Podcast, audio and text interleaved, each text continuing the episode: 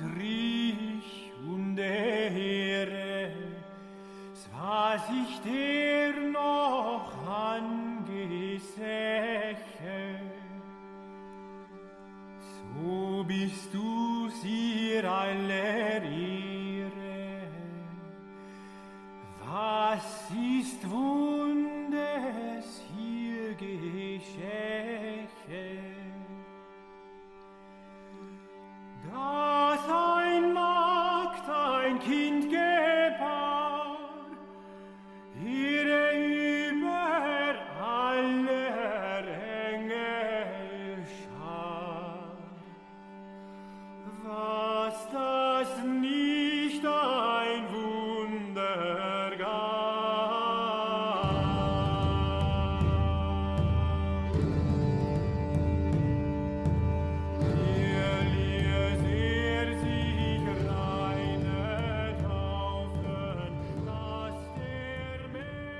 This is The New Right, a podcast for the lost arts, reclaiming the literary holy land from the heathen. This is Matt Pegas, And this is Dan Baltic. and we are here today with Samuel Finlay, or Sam. You go by Sam, right? Yeah. Yeah. Yeah. Sam's fine. Sam Finlay, who a lot of our listeners probably know as the author of Breakfast with the Dirt Cult. He's a writer from Oklahoma who served in both uh, Bosnia and Afghanistan. Um, Breakfast of the Dirt Cult came out about. Uh, I was actually looking in the notes in prep for today, and we're coming right up on the 10 year anniversary of the book, are we not? Yeah. Yeah, we are. uh, which is a fairly striking thing, but it's really kind of popped off over the last year and a half. Um, is that accurate? Yeah. It's, uh, I it was recently listening to y'all's uh, interview with Delicious Tacos, uh, and he'd mentioned how the way it is nowadays, there's like this sort of tale that happens, and he sold more books, you know, it, since his, uh, I guess, in the past, I guess, the month that, that y'all recorded, than he had at his initial. And so, Right. it's been kind of an interesting sort of slow burn, and I'm I really appreciate everybody who's who's reviewed it or talked about it or bought it. Um, it's it's I couldn't have done it without y'all, so thank you. Absolutely. It's a great book. Um, I'm not sure if you would ever describe it as a memoir, but for people who don't know, it's a it's a pretty fair fair to say that it's fairly autobiographical account of of your time in Afghanistan and the and the you know the time immediately preceding and and following that period. Yeah, Yeah. yeah. I, I'm not terribly creative, so I just I, I, I was surrounded by all these people, and it's like I've got to this uh, this guy had said something or did something, and I I've got to capture this because it's just it's just funny, Definitely. interesting or whatever. So Um, yeah, no, it's that all their dialogue was was what they is how they spoke. And that Um, really so shined through. That was like you're reading it and you're like, wow, this is like actually like like you're actually there. I, I I'm I'm grateful for that. That's kind of what I was hoping for. Yeah, no, Absolutely. it's a it's a fantastic book, and I mean that is aside from being a military memoir, which obviously for a lot of us always holds some intrigue. Uh, what stands out to me about Dirt Cult, well, a lot of things stand out about it, and we'll get into those. But one of them is the the verisimilitude, just the you know very much taken from life. Um, you mentioned delicious tacos. I I find it interesting. I'm not even sure if this is the right tone to strike about it, but it's what I found myself thinking uh, on my first read through of the book uh it, it it's almost like if, someone like a delicious tacos or even like a Michel Houellebecq wrote a war memoir it would be this because it, it has the you know it's about something very serious and it's about you know being at war. And there's that kind of some degree of that kind of action and those kinds of stakes. But nevertheless um as um you know people like benjamin braddock in his review of it and, and michael anton have pointed out it's also a book about Spenglerian decline, shall we say, and and also, of course, uh, as we'll get into more more, uh, you know, the the relations between men and women within the context of the 2000s and the 2010s. So I, I hope I hope that uh, isn't taken the wrong way, but um, I, I could definitely.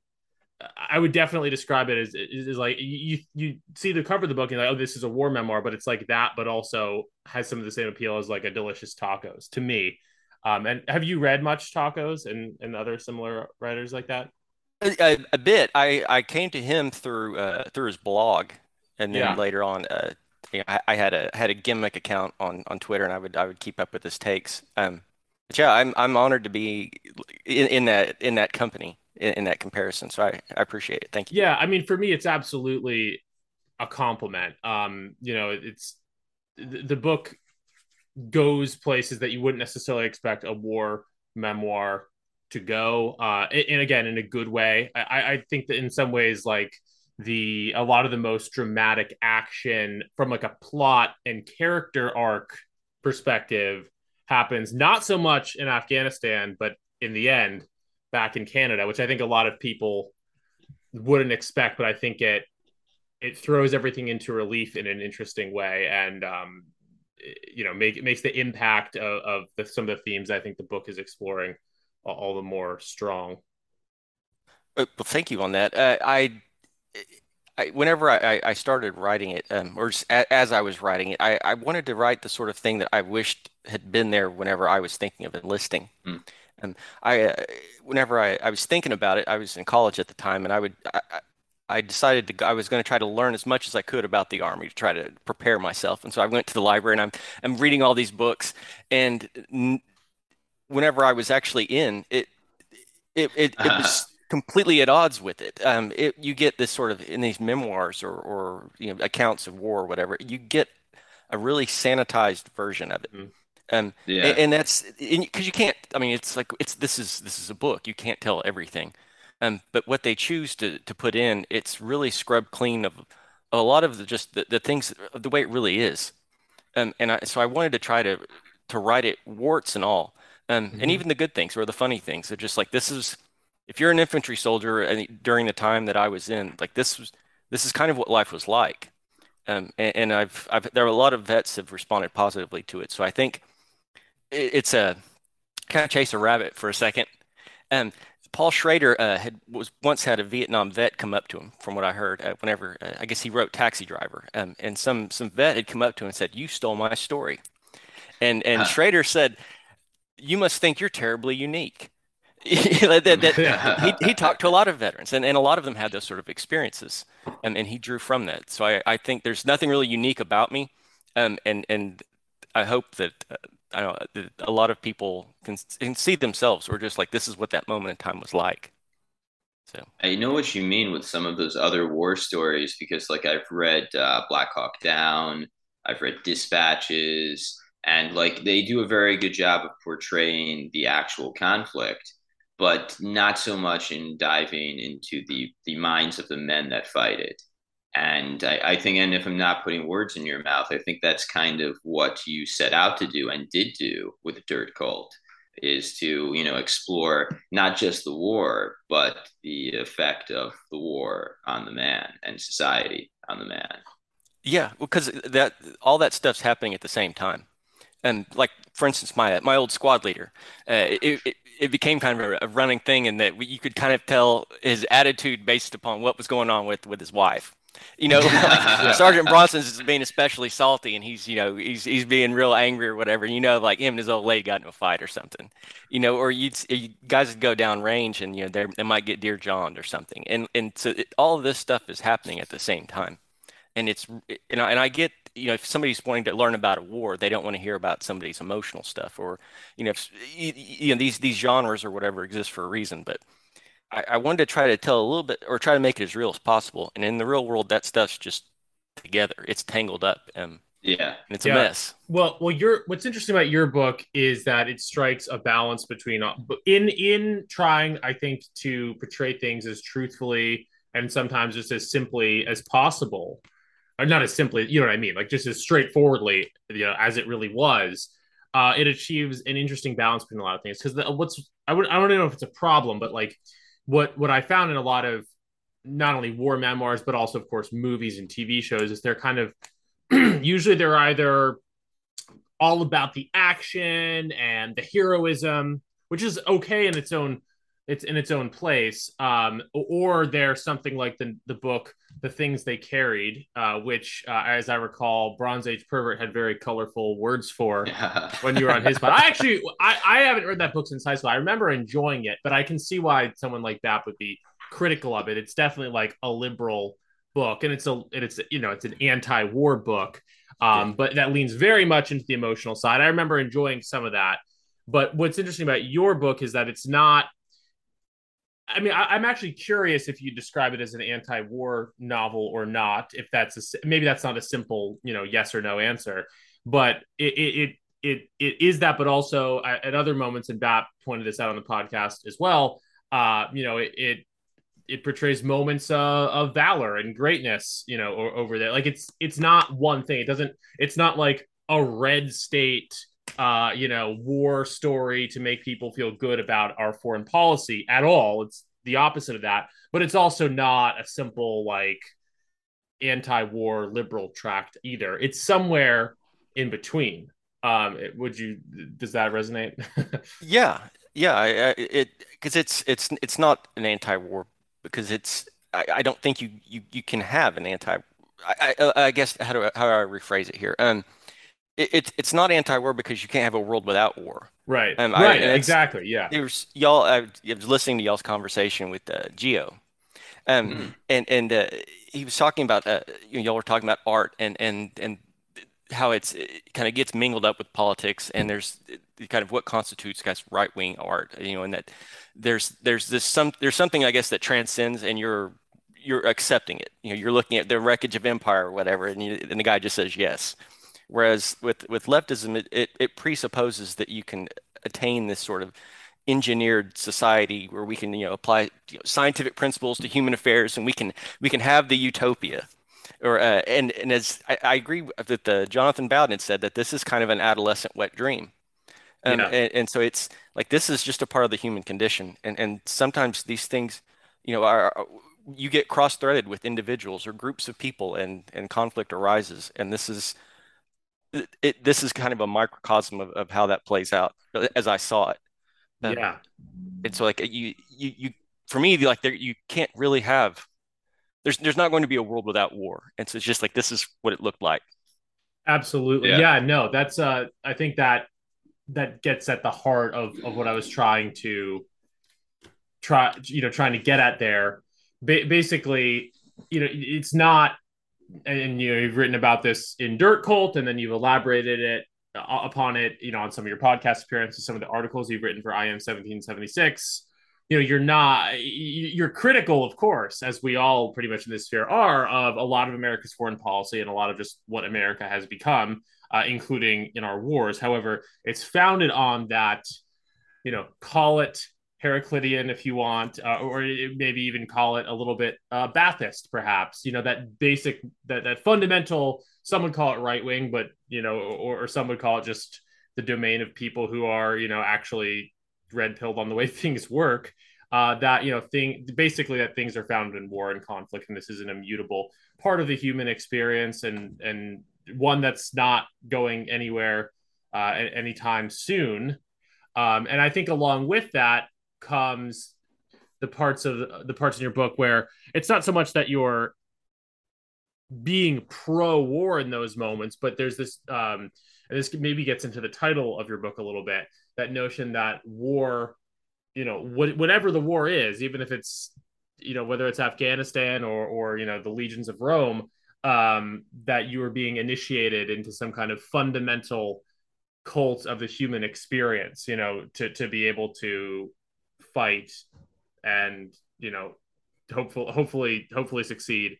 Um, just there's an understanding of war as one of those fundamental elements of the human experience in your book that you know and there's that that notable scene when they're in the choppers and it's like you know you you you, you feel almost like a pagan god out for vengeance and you know it sure beats a day in the office like there's still even as, critical of the establishment and in times of the war as your book is there's still it's still balanced by that fundamental notion of what war is and you know does that resonate? yeah, absolutely. And that's uh, you mentioned the title, and that's that's kind of what I was driving for with it, and um, because it's kind of an esoteric title. It sounds weird, but uh, I, I remember when, you know whenever I was going through this this phase where I was reading everything about I could about the military and combat arms, I, I came across this phrase warrior cult, Mm-hmm. and that kind of got lodged in my brain because you, you get around these guys and, and you, you you didn't know each other you know maybe a, until a few weeks ago or maybe a year um, and you're going to be going to the other side of the world. And you, if you get in a situation, air support's going to be a long time coming, and and it's it's just y'all in, in in Indian country, and all you have is each other, and suddenly things matter in a way that they don't, um, and and you you come to depend upon people, and you try to be someone that that people can depend upon, and and like that really brings out something, uh, and and and that's Right. there's Yeah. magic in it. it, it you might even say, and I think someone like Bap, someone like Ernst Jünger, uh, even myself, although I have absolutely nothing close to any experience like this, my given you know, from my vantage point, it would seem that you know, maybe this is a cliche point, but obviously war can bring out terrible things in people, and and war itself may be hell at times. But I do think, uh, I think it's fair to say that war also brings out the best in people, and in particular, men um or or that it can it brings out these you know these qualities that are what we most admire in in men and in masculinity But yeah, and and they you, you can't have one without the other in a way, I think. Um, or at least it, with within the context of you know war and what we're talking about. It's Yeah. it, knowing that you're going to be going into something and things are going to get ugly. Um, you know, you'll you'll have some guy telling you that you know, look to your left, look to your right. This person will not be here at the end of the mission, type of Mhm. thing. Um, where you know you're going to be people are going to be you know losing limbs or their life, and you're you're going to be going to do this thing, and it's going to be ugly, and you'll be remembering it for the rest of your life. Um, that if you're going to survive that uh, and see that other people do as well, um, or and accomplish your objectives, you're going to have to rise above the fear of that or the pain of it, and, and you're going to have to confront that ugliness and, and try to bring something good out of it, It- or just simply survive. And that that brings out something. Um, and it's like this gets kind of to the heart of why we fight kind of uh, in in the first place. I mean, there's there's there's there's like a mystery that you have to participate in. Mhm. Um, so like with women with childbirth. Um, yeah yeah and that's sort of uh, itself an initiation ritual into a sort of cult that unfortunately or maybe fortunately many men do not are, are never initiated. They're never initiated into the cult of the warrior the cult of violence. And i mean that is something that you know once you kind of at, at least this is what I, I gleaned from your writing from other writing about war once you've experienced that level of brotherhood but also uh, that level of kind of direct experience with uh, the enemy. It um, you know it changes you from from what I understand. Again, this is uh, not something I have experience with. yeah, but well, I mean, y'all y'all have it in other ways though. I mean, like uh, yeah, or y'all y'all might be fathers, um, and and if that's the case, um, you, you could you could you could tell me everything you know about about fatherhood, and I could I could quote you chapter and verse back to you, and I could get I could have I could have uh, you know memes, and I could have you know spreadsheets talking about all of the things that you explained, but I won't know it like you know it because you've experienced it, um, and that's Yeah. just true with the or you know I guess y'all are lawyers or or whatever. Uh, I'm, I'm a lawyer. You're a lawyer? uh, but neither of us are fathers yet. Neither of uh, us. unfortunately. yeah unfor- but i think hopefully it's on the But, horizon yeah. but yes no, yeah, i, I well, appreciate what you're saying yeah or even just uh, you know uh, of you know having a significant other you know of loving a woman little Yeah. things like that that that you pass through um and, and it's i mean that's that's why we that's why we create art i mean Yeah. because it's like there's there's something here that that's it, it- it's significant in ways that i like you don't understand completely you just know that it is you and so just you know that it is and then you Yeah. can you experience that and then you can encapsulate it in a book like breakfast with the dirt cult and then that gives other people some kind of idea of it you know Yeah. um, in, in a non-trivial way like i think that you know again i've read some other military books and and obviously seen movies tv shows whatever but that kind of more initiatory personal hero's journey element um, definitely came across more in your book than any other book that I've read on the on similar topics. Um, and I, I think in some ways, I, I, I kept running in my notes, and I'm a big fan, sort of was like of like coming of age novels as a genre. Obviously, your novel isn't about like a boy becoming a man, but maybe it's about a man becoming a true man. Um, there is that sort of the, the, the narrative arc is very much of that coming of age sort where someone goes through something and is strengthened for it. I mean, does that does the the notion of coming of age do you think speak to the novel, or is that too? Well, no, juvenile. it- or- well, yeah, because that was, I mean, there there was there was you know there's you know elements of that, and it's and some of it I actually kept out of the book just because I think I would think like this is just seems kind of cliched. I, I need to Uh-huh. I don't want to play this up, um, but it, it like that was it just kind of worked out that way. Um, because that was that I you know I was a guy in my early 20s at the time. yeah, Um, and and you know we were seeing the end of uh, whenever I enlisted, Clinton was still president. yeah, Um, yeah. And so there was this transition over to you know the the, the Bush era and the you know the end of the the, the end of history and the Mhm. beginning of you know the global war on terror, which is just about as lame a name as you could think. Um, but but it so there were all these weird changes that were happening um, in the world, and I had a I got to have this front seat to it. We were on the world. Me and my buddies, we we'd go down to New York City because one of them was from Staten Island. We were on the Oh, World nice. Trade Center just a couple of min- months before 9/11. Wow, yeah, So we there was uh, just a kind of a I guess a happy accident or at least an accident. Mhm. Uh, there's this sort of comedy of errors, maybe is a better way to put it. That, that it was just uh, that was my life, and that's kind of what I saw um, within and without. yeah. No, that's that's incredible, and it's one of one of the things that I that I highlighted in the book is uh that it really is a period piece in a lot of ways, and it captures that 2000s moment. Uh, you know, the book is basically set what from like 2004 to 2007 or so, or I guess, but with references to some earlier stuff as well. It captures that decade um, really, really well. I think I might have frozen up. Can you guys hear me?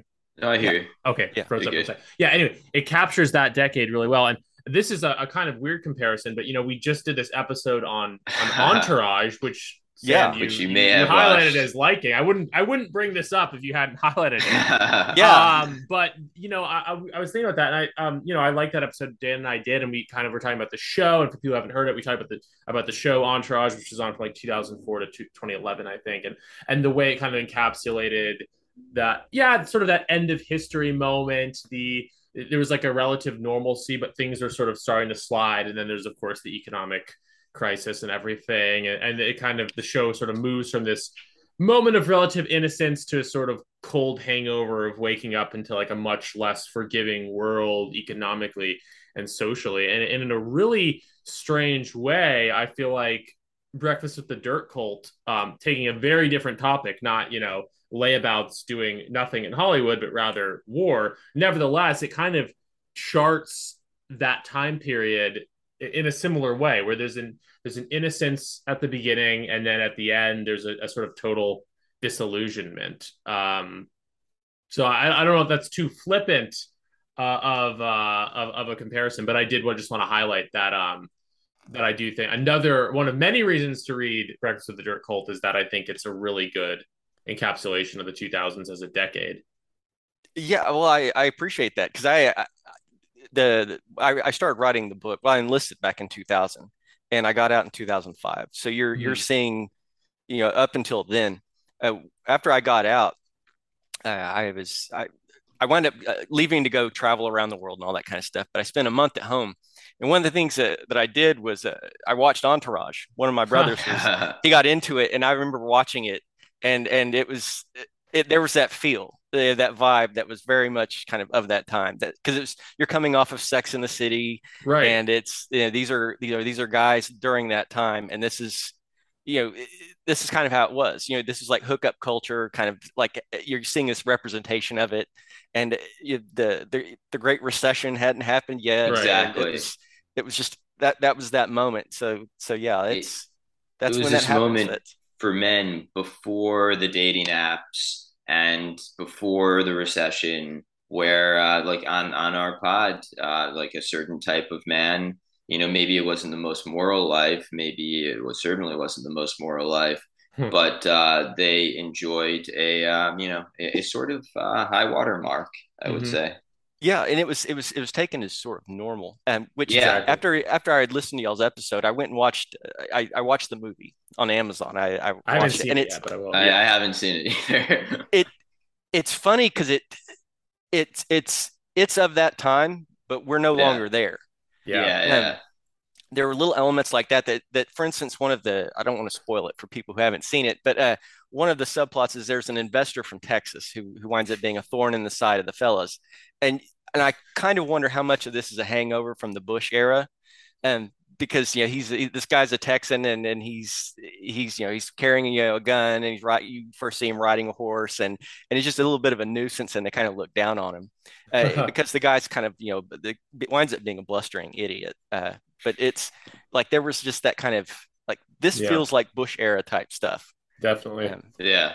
No, it's interesting because well, one thing, and this is definitely something I wanted to highlight, um, that our listeners who haven't read your book will appreciate is like there really is some very, and I, I know it's this is an overused term, but there's some very red pill stuff about women in it and about dating and about the sexual marketplace and the state of modern women, and all of that is very you know well well received. This is both you know kind of some some sort of more philosophic asides uh, at the beginning of the novel, and then what ultimately happens. Uh, you know, the protagonist Tom Walton and his ill fate in love sort of reflects some sort of uh, truths that would be talked about by someone like Heartiste uh, or Roosh or our good friend uh, on this pod, Matt Forney. Um, and I, I do want to actually ask you more about all that in a second, but I just wanted to also add um, when you're reading those sections about, you know, there's there's a really notable section in Dirt Cult where they're where they're at a bar. I think in uh, like Watertown, like like near Fort Drum, Yep. right? and uh, uh, yep, you know, that's there's the- Watertown. yeah, exactly. Um, we, we can talk about Watertown too, maybe in a bit. I think Dan and I both have some experience there, but uh, yeah, basically just kind of reflecting on the state of modern women and and the relative degeneracy of, of it all.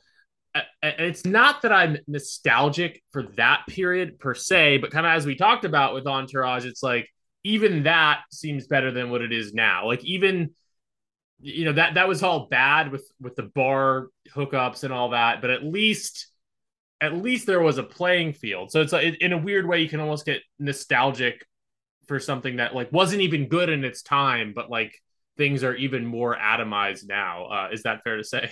Yeah, yeah. There's there's definitely something that that feels dystopian uh, about about the way things are nowadays. Yeah. Um, that that wasn't there then, and, and I don't know how much of that is just you know inter, internet and cell phone type of stuff suddenly becoming popular. Um, but there was still a, it, yeah. it was just it was different. Uh, Exactly. And like, and by the way, I'm not saying like, uh, let's make it the 2000s again. I think, I think at least in, in some critical ways, we're here now because we were there then. Like, at the, Yeah. it's common enough dissident right talking point. But nevertheless, you know, there is still that nostalgia. Like, I mean, just not to spoil too much, but one of the central, and perhaps you know, all of the stuff with Afghanistan aside, maybe the central conflict and story arc of the novel has to do with you know the protagonist Tom Walton's uh, relationship with a stripper that he meets Yeah. in Canada named Amy, and you know, uh, she, it does it it, it's it in some ways it's almost like a romance.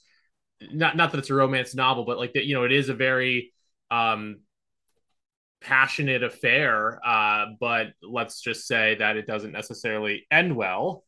Um, and you know that's and, and there, there's X, Y, and Z reasons for it, and and like obviously, yeah, maybe maybe uh, a strip club isn't isn't ultimately the, the best place to meet a wife. yeah, yeah, but but even even within that, it's like not even like that.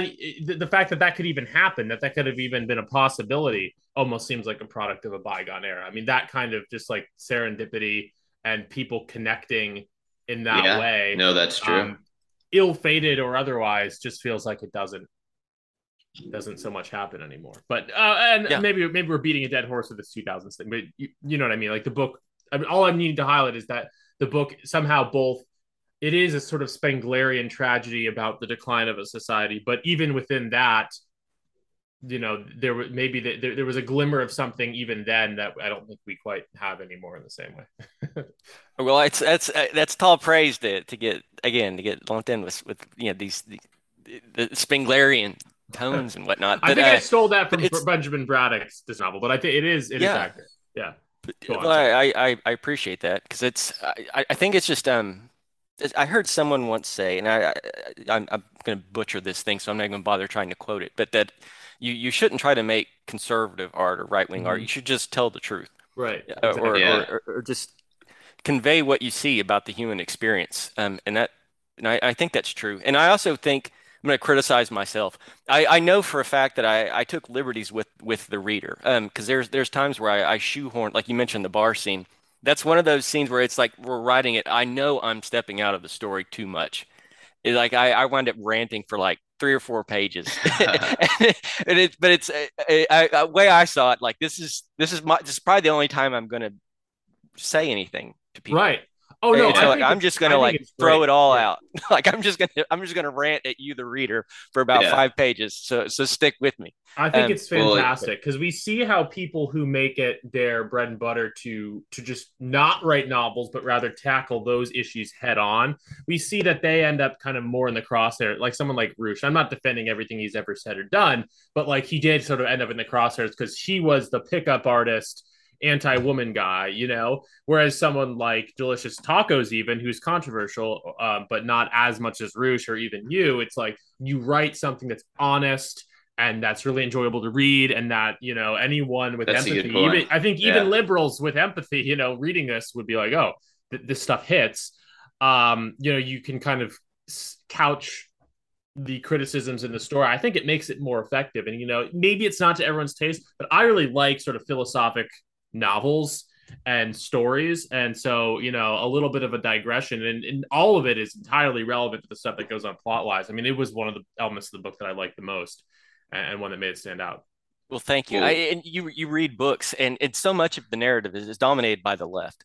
And, and so you, you read these books, and, and these authors would go on, and you know they're giving you a, a, a message that's supposed to translate into some sort of political uh, mindset or, or sensitivity. They're trying to work you. And Yeah. and and it- I'm thinking like, you know what? I- I'm going to give y'all a dose of your own medicine. yeah Like this this is where I'm going to cut a promo on you, and like you're going to have to deal with what I think. Um, so it's maybe a, l- I went a little too far, I think, but I Oh, no, I, I- feel I like I don't needed to think get it out. yeah, Oh, yeah, no, no. I, I think This is from a like my only time to talk to Joe, kind of. Uh, Yeah. you know, like Yeah. the 18 year old who's thinking to enlist. So I want to try to like Mhm. you know, for my kind of guys, the grunts. I, I want to at least you know, they might not have ever read Toynbee, uh, but they can at least get my take on how he applies now. Mhm. I think from a narrative point of view, it really does work because it helps, you know, further, even if it's digression, it helps further get into the mind of, uh, of Walton. And like that is, that's always important. So like, I, I think in writing, you, you never really make a misstep as long as you're still in the mind of the character. Because like, that's, that's the point. You're just following the character around. And like the plot is, you know, the plot is where the character goes. Well, well, thank you. That was um because that's stuff that that kind of obsesses. I say kind of. It, it obsesses me, and it has been since Lord since I was a kid. Uh, I Yeah. remember. Um, have y'all ever read uh, From Dawn to Decadence by Jacques Barzun? No, i've heard the title but tell me about it There's should. a there's a great interview you can find where uh, he sits down with Charlie Rose around the time that the book was released, and he wound up getting a Pulitzer, which is telling because this is you know, early mid '90s whenever he wrote this book, and I, I don't think he he could he would have gotten it nowadays. no He's yeah. this grand old man of letters, and he sits down with Charlie Rose, and he and and Charlie right out the gate just says decadence. You know, it's like like a stripper name. Welcome to the stage, decadence. But, you know, but he says decadence, and and and and Jacques Barzun's just this grand old man of letters, and he's he's an old man now. He's got a like plaid suit or blazer, and he's just like it's a frightening word, isn't it? And and Charlie says "A- absolutely, and he says, but it doesn't have to be. A decadence just means falling away, and afterwards you get renaissance. Um, Hmm. But the, I mentioned that because whenever I was I was in I was in college, you know, I didn't have much money, but I would I would peruse the books, and I I found that book, and I just out of curiosity started reading it. And every time I would I couldn't buy it because it was just really expensive for me at the time. But every time I went into the bookstore, I would read a little bit of it. Um, because I this was around the mid '90s. Uh, you know, the the the the Monica Lewinsky scandal thing was going on at the time, and so like this, you know, and I'm from Oklahoma, and I'm you know I'm you know dealing with issues of faith and stuff, and yeah. the way I was raised, it seems like it's completely being at war. It's at you know the whole you know society in which I live is kind of at war with the way I was raised and was normal up until you know relatively recent until then. Um, and I and I don't understand why things are the way they are. And and he was and he's he's drawing off of you know, the, the Spenglers and the Toynbees and the Ibn Khalduns and all these people, but he was the first I'd read who who had mentioned them. And and so Mhm. I this thing is it's rolling around in my head, and I'm I, you'd often go to the bar and you you you're you're looking to you know be like Entourage and raise hell and drink and you know and and you know get with girls or whatever. But there's also a part of you that thinks like I'm watching something fall apart, Yes, absolutely. and and there's and I don't like it, and and I'm a part of it. And I and don't even like more so me. now like even like obviously back in the you know uh, early 2000s when the period you're writing about yeah that level of sexual licentiousness that represents a sort of falling apart but i would argue that today you go to bars and you see everyone on their phone and in a Bappian way that's even worse Yep. that's even you, you don't even have people fucking anymore you have Yeah. people looking at their phones Yeah, Yeah. No, um I mean I think that's why the the Watertown bar scene is one of the you know there's many memorable scenes in the novel and that's that's one of them to me. Um yes, was that set in? I'm sorry, Matt. Was that set in Watertown, the bar? Because you were in Fort Drum. I didn't realize that the bar was in Watertown. yeah, yeah. That Oh, was wow, one of the okay, that was one of the dive bars that we would Nice, all the I- off post all all the, the all the soldiers go. Uh, On my father's side, I have family from Watertown. Just a whole generations of people who came from Watertown. I, I feel bad for them. Uh, if- for yes, the people from, no, because absolutely. because they've got these you've got a military installation right on your doorstep and it completely warps everything around it Oh Um, well, like Fort Drum now, that's a godsend for them because uh, unfortunately, the way the uh, the economy shook out Yeah. with globalization, their you know their industry and everything is just Yeah. hollowed out, terrible. the, the uh, Rust it's Belt it's starts drum. Yeah. I, I'm Fort from Drum uh, being nearby is you know that's great because that brings business. yeah I- I'm from Syracuse Sadly. originally, so I'm also very familiar with the area. We used to go up uh, through Watertown on the way to Canada all the time. Which so that really neither here nor there with regard to your novel. Other than that, I, I did recognize that setting. Um, and, and it, it, I don't, it's not it's not really what what Breakfast with the Dirt Cult is about. But we actually talked. Dan and I talked about it on a previous episode um, with writer Caleb Cadell, who who wrote a, a sort of Rust Belt set novel. Um, The the, Rust Belt really really does start um, in that corridor of upstate New York, in my opinion. That's not that's kind of neither here nor there with with regard to the novel, but uh, but it is interesting. Um, and there's a lot I liked about it. I because I, would we'd get off post, um, and, and some of the boys would they they would live you know maybe a half hour off post, and they- just to Yeah. kind of get away from everything. And they'd throw a party, and, and you go out there, and this is like this could be like Oklahoma, It- like Oh, like 'cause yeah, it- but yeah. it's Oh, just yeah. like you you get close to the military installation though, and suddenly it's yeah, this is like this is where the people fight for Globo Homo. you know, it's it's it's it it it's different. Um and and it's and, and it I, you know it, it helps you know the local economy. And that's and I but it's like man I feel bad for anybody who's got to like raise a family. Because you go to the mall or whatever and you've got a bunch of drunken infantry soldiers who are just acting up and and being a fool or you, you're getting Yeah. hit your daughter's getting hit on by you know some guy Oh, you're like like like God these people that's so funny. Uh, But And one um, thing about that area, it's like obviously, as you note in the book, it's like in the winter buried in snow. So that gives way, um, you know, I know in Watertown historically to a, an extreme amount of drinking. And I assume being a military man in an area that's buried in snow all winter, there must have truly been some epic uh, acts of imbibement. oh we good lord it, it got well, it's grim at captured in the novel. Yeah. It got grim. I, I was I was initially supposed to go initially supposed to go. I was initially tasked to I got my orders to go to the 82nd Airborne at an airborne school. And I was really excited about that. And I'm thinking, all right, I'm gonna wear the I'm gonna wear the maroon beret and I'm gonna have that cool thing they put on their shoulder, and I'm gonna have jump boots in my class A's. I'm gonna be badass jumping out of planes. And and sure as you're born, I'm in line and they they call my name and my my orders had got changed 10th Mountain.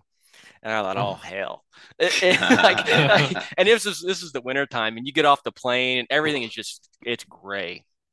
And it's almost noon, and it's like darker than ten foot up a coal miner's ass, and it's it's like Hoth without the charm. And you're just thinking, oh my god, what did I get into? It, but you eventually, you know, you you you bond with people, and and and you have fun. We had guys Yeah. who would they would we had a guy who one time he, he jumped out of a two-story window into a snowdrift. Or they, they would get drunk and they took apart a an, iron, an ironing board and then went to this hill and slid and used it like a sled. Oh, totally. Everybody drunker than who shit the shower on this beat up, uh, uh, stripped down ironing board on an iced up hill, and it just it was got got out of control. But in a way, that was you, you make your fun where you can. Definitely. Also, I don't know if you found this to be the case, but when like you're buried in snow and you're in a bar, like I find that the the women are uh, maybe a little bit hornier. A little bit more, I, I wouldn't like, doubt it. Yeah. uh, you know, there's that kind of trapped element, and it's like, you know, I don't know why exactly. Yeah, cabin fever's real. That, that's Yeah. no joke. Uh, oh yeah, no doubt. Um, yeah, I live in Los Angeles now, so better weather, but but less yeah. less of that. Uh, but anyhow, but back on the bar topic, that's uh, you know, it, it is a really memorable scene because it, not only is it the philosophic reflection about the state of women, whatever, but it's it's that that feeling of um uh, of uh, of witnessing something falling apart and feeling that you yourself are part of it in some small way. That's one of, I mean, th- there's that scene in the bar, but in some ways, not to overextend that, but in some ways, that's the entire novel and uh, with the war. Even is, is that a fair analogy? yeah, Um, yeah, it is. I think that's on my reading of it. That's kind of what feels like.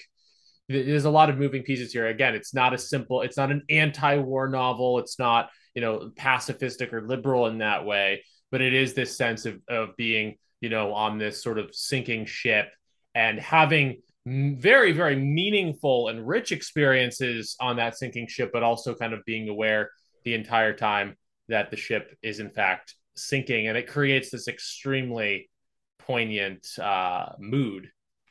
Um, yeah, I, I, again, I, I, I appreciate that. I, I, y'all are gonna have to start trolling me or, or, or criticizing this stuff at some point. I'm, I'm, I'm, I'm, I'm very humbled. I, I really appreciate the words. Yeah. Um, I there's earlier we were talking about the whole rite of passage kind of part of the book, and there were things I cut out, and one of them was that like you know, you know, I, I'm coming, I, as I said, I, I'm coming out of the Bible Belt, um, and I, you know, my brothers would joke that you know we were born on a Wednesday and in church on Sunday, um, and and like there Mhm. was this was you know this this this is a you know big part of you know what I think about things and in life, um, and I was you know, kind of like again this is the stuff I, I left out of the book because it's sort of cliched. I don't think people would believe it nowadays, and it's kind of embarrassing, I guess. But like that was I was abstinent, Mm. and so like no, yeah, I'm in an infantry environment and I'm trying to like not let on that I'm, you know, I've, I've never been with a woman because you know, then you're going to catch hell and like, you're going to wind up in some like sleazy, you know, off post, you know, you know, bordello or whatever. And like, Yeah. like you just, so you got to like kind of pass it off. But like, I, I didn't want to, you know, let on, but, um, you know, I, I was, you know, getting into my, in my mid twenties and, you know, I, you know, already got one deployment and I'm about to go to another and there's a good chance I, I'm going to be one of the people getting killed because I'm a team leader. And it's like, well, you know, I think this place is a brothel, and so I'll, you know, go through that. But Yeah. also, you would, I, whenever I first got there, um, a, a buddy of mine, we wound up being friends later. He said, you just sat there you, with this look on your face, like leave me alone and don't talk to me. And because I felt like I was in jail, I, I enlisted thinking it was going to be this noble experience, and it's going to be these lantern-jawed warriors who are going to teach me how to be a man and and it it wasn't Mhm. like that. It, this was like a fraternity meets Boy Scouts meets I don't know what. It was just this weird sort of again to use the word dystopian, but there's there's there's an aspect of managerialism that walks hand in hand with the military, which brings up a book, uh, Once an Eagle, which we might come back or uh, uh, from from here to eternity. There's like those there's there there were some post-war novels that touch on this stuff of just like how the military is this mechanism for managerialism that doesn't really Yeah. get talked about. But um, but you're you're in this environment, and I'm thinking like, God, what did I, what did I do? I've got four years of this, and I would I would make compromises with myself. I remember I would, I, I eventually started cussing. And then Yeah. like I eventually I you know I I would try to like draw the line at blaspheming, but then eventually I, I do that. So by the time you're you you meet you know my my character I guess of the book, I've already made a lot of compromises. right, You're about to witness me make another. More.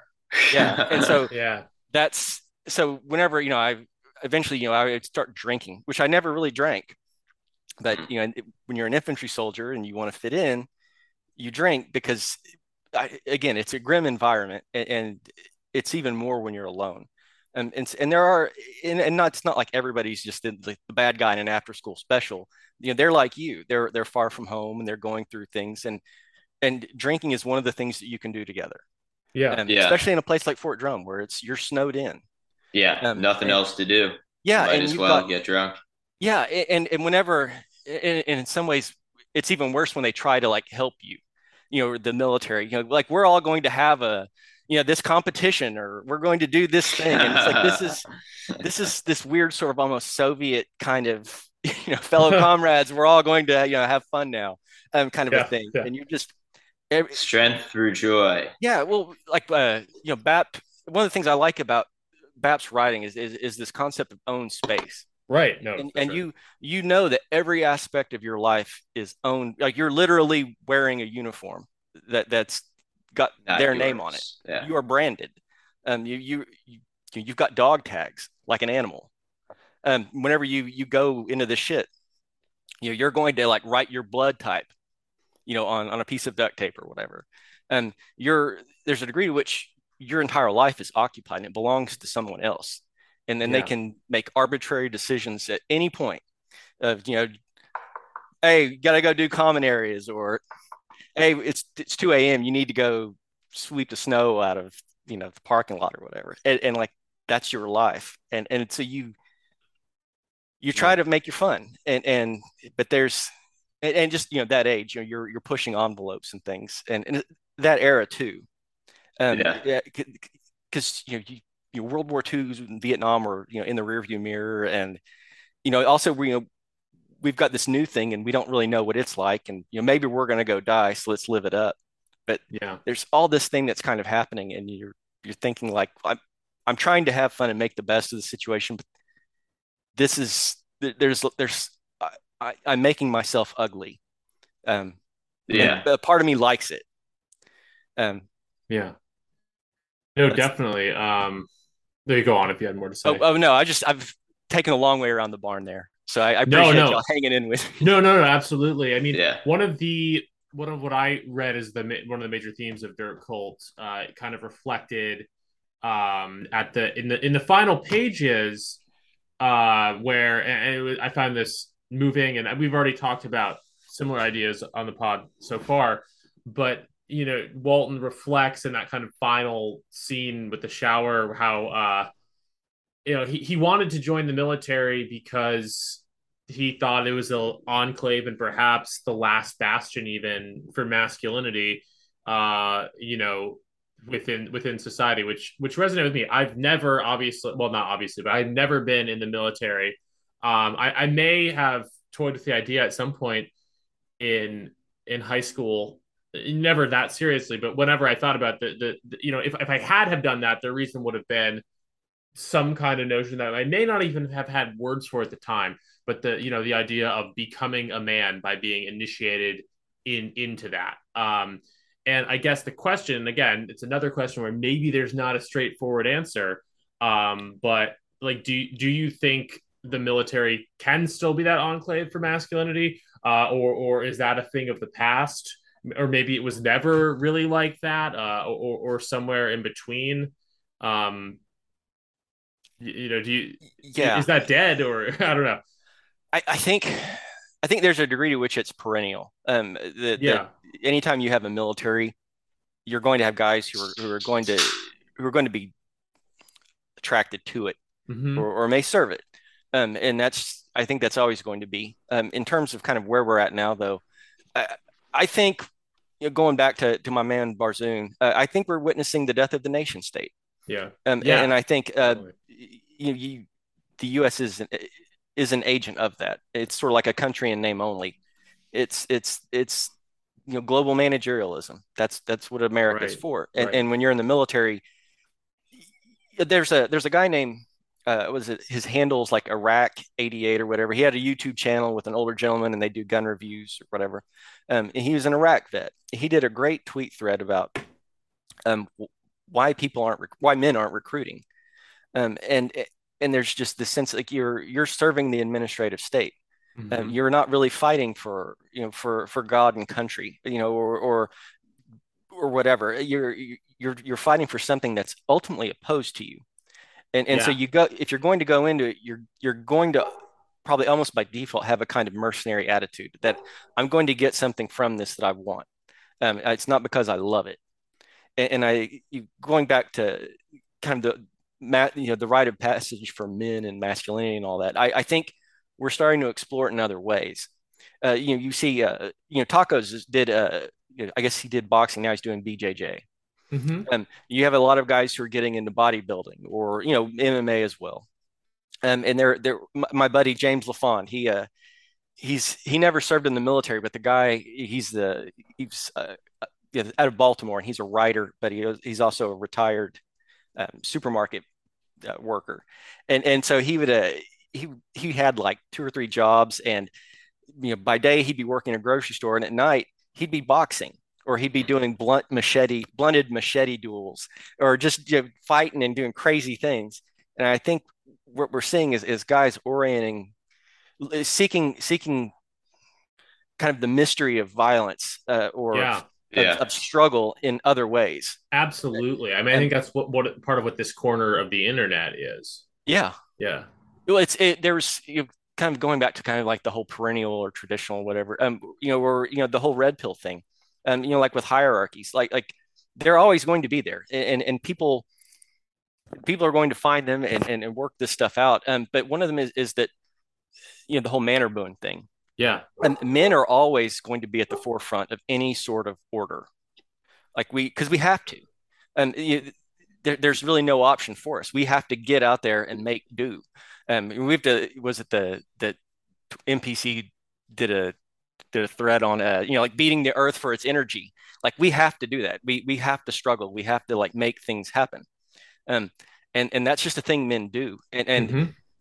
you know we're, right now we're witnessing like uh, I, I guess the beginning of of something that'll eventually become founding fathers of something. Yeah. Um, I mean, that's that's something We that hope so. Yeah. Yeah. well, well, I mean, I, uh, I'm glad you used the word perennial because I think that's that describes it pretty well. Again, I, I read Dirt Cult, you know, as a Spenglerian tragedy about this decline uh, of of the nation state, decline of American culture, decline of the American military towards something more just sheerly bureaucratic and managerial. And yet, it's not like a black pill novel because there is that you know, you know there, there is something that persists through all of it uh, even through you know a, a war that we where maybe we shouldn't have been in the entanglement you know it still is the mystery cult of war and there is still those those those great moments in the novel um, there is and i think this is kind of what's summed up in the final few pages like there is still um, that that initiation still takes place the mystery of violence the mystery of of, of romance and, and sex and marriage even uh, marriage isn't in the novel, but you know, there it is Yeah. about men and women. Um, there, there is, uh, without being at all heavy-handed about it, there is. It's like that light, that torch does carry on even through the decline, and that is the torch of not even like traditionalism, because it's not about like strictures or ways of life, but perennialism, the perennial concerns uh, of mankind and, and of men and of these things that we strive for, even in the pause. Um, can still be found. And I, you know, you were being earlier in the pod, Dan and I, you know, being really down on the way things are. Maybe it's even worse than it was in the 2000s. But I still think absolutely there are still, you know, human nature doesn't change. And, uh, and, and you know, there's dark elements of human nature, but there's also uh, incredibly light and, and beautiful and, and masculine elements um, that that I do think can still be accessed. But I think we're living at a time in a very atomized time, of course, when uh, we have to we have to get really creative uh, to sort of find those things. And honestly, just also to be to be frank about it, maybe they're they're not what they once were. Like like yes, studying Brazilian Jiu Jitsu is great, but like obviously it would have been better to be in a more you know like a, a true military unit fighting for a more authentic glory. Like that's better, but like we can still find these things even if it's just like us alone in our houses and recording podcasts and doing martial arts like i i like i i think we have to be real like it's not it, it is like there are bad things about a declining society but like also there is that hope in um you know in, in what we can still do and the the bonds we can still form and the brotherhoods and you know reading Bronze Age mindset or whatever the case might be. Yeah. Well, we we don't have a it, it's it's it's that or or what. Uh, Right. it- like there's um like in I, I I didn't know this until like I guess 10 years ago, but I guess uh, within Catholicism, despair is a sin. Um, and I, I thought that was kind of an interesting take. Uh, Yeah. And I remember growing up in church, uh, this one guy, they had this this uh, this this you know guest preacher, whatever, come to the youth group, and you you're a kid and you're you know you're hopped up on the Bible and you're wanting to like, you know, you're on fire for the Lord, want to change the world or whatever. It like kids are, and and, Yeah. and I remember this guy comes in and he he cuts a promo on us. He says, God doesn't need you. He doesn't need this church. He doesn't need the youth group. And he to kind of, you know, humble us because Mhm. and you realize that like ultimately, like there's there's there's things at work that are bigger than we are. Um and, and you know, maybe we don't get to see the promised land. And maybe you know we got the the stink of Egypt on us, and it's just going to be like that for the rest of our lives. But you know, we get to like we get to play around in this wild in between. Um, we we we we get to we're we're we're we're a part of the, the shipwreck and, and we Yeah. get to there there's moves we can make um and and there's there's possibilities and if we get so wrapped up in what's wrong and despair it'll blind us to possibilities because there's all kinds of stuff we can do i mean like right now we're talking we might not have ever met otherwise Mhm. um, and there are all no, these we, people I'm sure we wouldn't have. yeah, Yeah. and think of all the people in our circles. These are crazy smart people. And 20 years ago, they'd have been shouting into the outer darkness, or they would have been Absolutely. completely alien, alienated. But we've got these like esoteric archaeology things that we're learning about, or someone Yeah. will do a post. Uh, uh, there'll be some some artwork that I'd never seen before that someone posts. Um, and and so there's there's or a book like mine would have not have gotten published yeah, had it not been for self-publishing. You know, Yeah. guys like uh, I owe a debt to you know you mentioned Roosh, also Matt Forney, and all the guys Matt who Forney, started. big friend of the pod. He also gave me one of my first reviews. Um, Oh, really? yeah, so I he's all of those guys. I owe a tremendous debt to them, and so I, I guess you know to anybody you know listening who feels like tapping out, don't.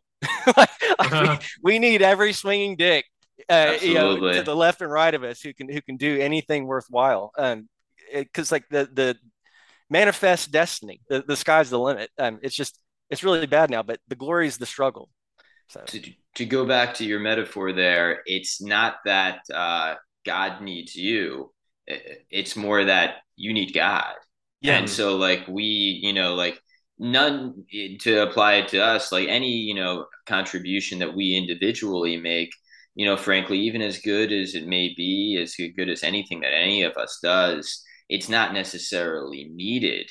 But what is needed is this space. Like, we need each other. We need to be part of this thing. yeah. That's and my it- gloss on it. and if you notice, it's it's guys. yeah. like, like it's you know whether it, I mean this this it's this is sort of like like the you know the story of the garden like this is it's not something that's like just once true like it this is perennial men are Yeah. always kind of like we're we're tasked with with being finding of things. the next new thing finding Yeah. the new because women will always you know want to cling to the status quo because the status quo is safe and evolutionarily that makes sense because they need to protect their babies. Yeah. But it falls upon men to um to you know voyage to conquer to seek out the to correct course on civilization in fact if that's what's needed Yeah. and uh, i don't think we'll go down that rabbit hole too far here No, but, uh, it's, that that is what we're maybe some course in. correction is uh Yeah. in- uh, yeah you know we're not thinking up turner diaries scenarios here i think what we're already doing by not to pat ourselves on the back or rest on any laurels but by creating just simply by creating uh you know cultural space that we're, we're already engaging in that in some way. It doesn't you know Yeah, it's not all are. stuff.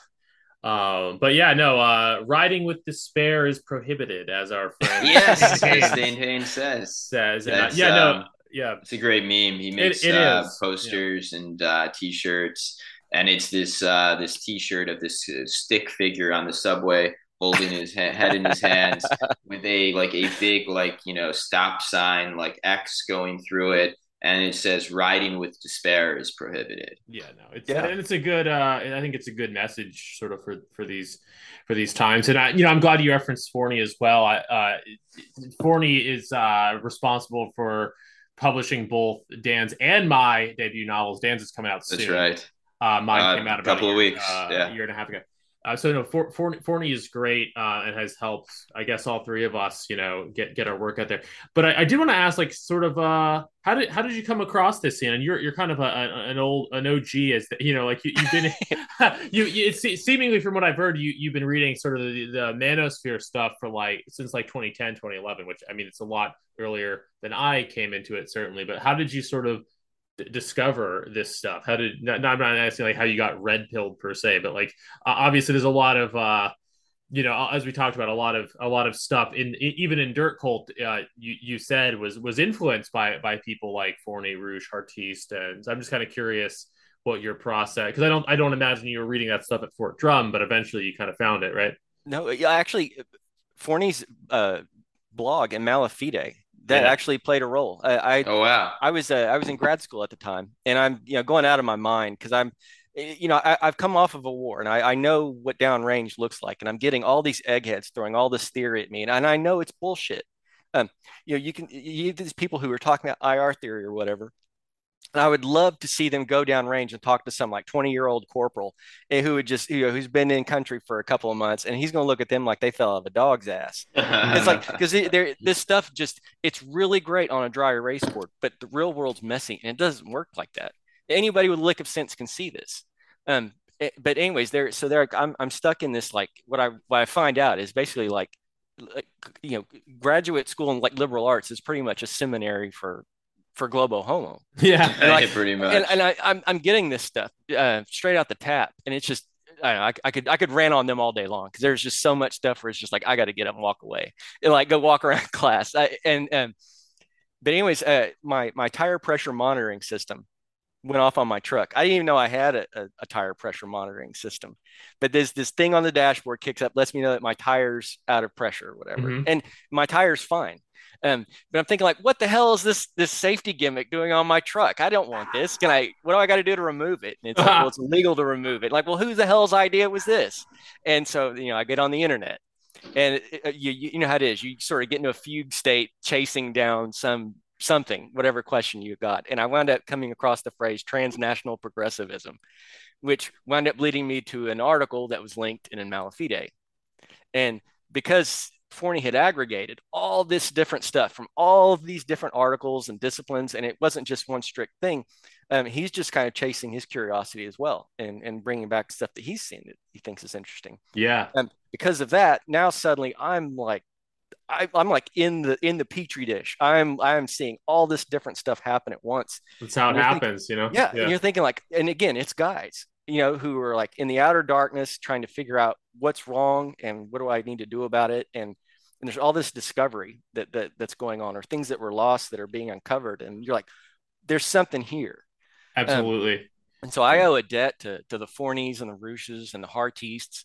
And I I wouldn't Dirt Cult will not be you know th- th- what it is uh, you know, to the extent it's anything you know worth reading. Uh, a lot of it is I'm standing on their shoulders, and so Fascinating. Yeah. No, that's why as as dated and in some ways alienating of, of a phrase as it is, like the red pill thing, uh, it's always I, I've no, I've never fully departed from that meme because when you get into this stuff, it is as you said, it's like a petri dish. Like you do plunge in, and it is often like one kind of one moment, and then you d- dive in further, but like you're never the same, which is why I think that metaphor uh kind of works. Um but no, obviously this podcast is dedicated to to to literature, quote unquote red pill literature and and um and platforming it and, and you know we've we've talked a lot about you know Forney and Heartiste and sort of authors who've been influenced by them. What's interesting with you is that you know I, I think there's a kind of an explosion right now of a lot of people, a lot of guys writing these kind this kind of literature, which is great. But you did do it. Uh, you know, you're an, an you know this whole thing is kind of a pioneer enterprise, but you're you're an early adopter, even of that, which is very cool. I mean, you you wrote the kind of novel that a lot of people are now just starting to r- write and read, um, which which is interesting. Uh, but not just to keep heat, keep piling praise on you. Um, I, I could I, I did think it would be interesting to talk a little bit, and we've already discussed a little bit about um, you know your sort of process uh, of trying to get Dirt Cult published because you didn't always plan on self-publishing it, correct? Like you did actually send it out pretty widely. Yeah, I, I didn't want to. I there was still that stigma of vanity publishing. You know, you you self-published because you you couldn't get published in a you know a, a legitimate publishing house or whatever. And so like that was still the stink was still on that. hmm Um, and I, good Lord, I back in 2005, I guess I I I had uh, I bought a lap again like this whole that time period. Uh, I I remember not many guys having computers. You know, nobody hmm having cell phones or whatever. And at Yeah, yeah. 2004, I bought my first laptop, and I'm I'm at Walter Reed, and I'm teaching myself. Like, well, I'm teaching myself. I'm obsessed, and it's like I've got to get this thing out of my head.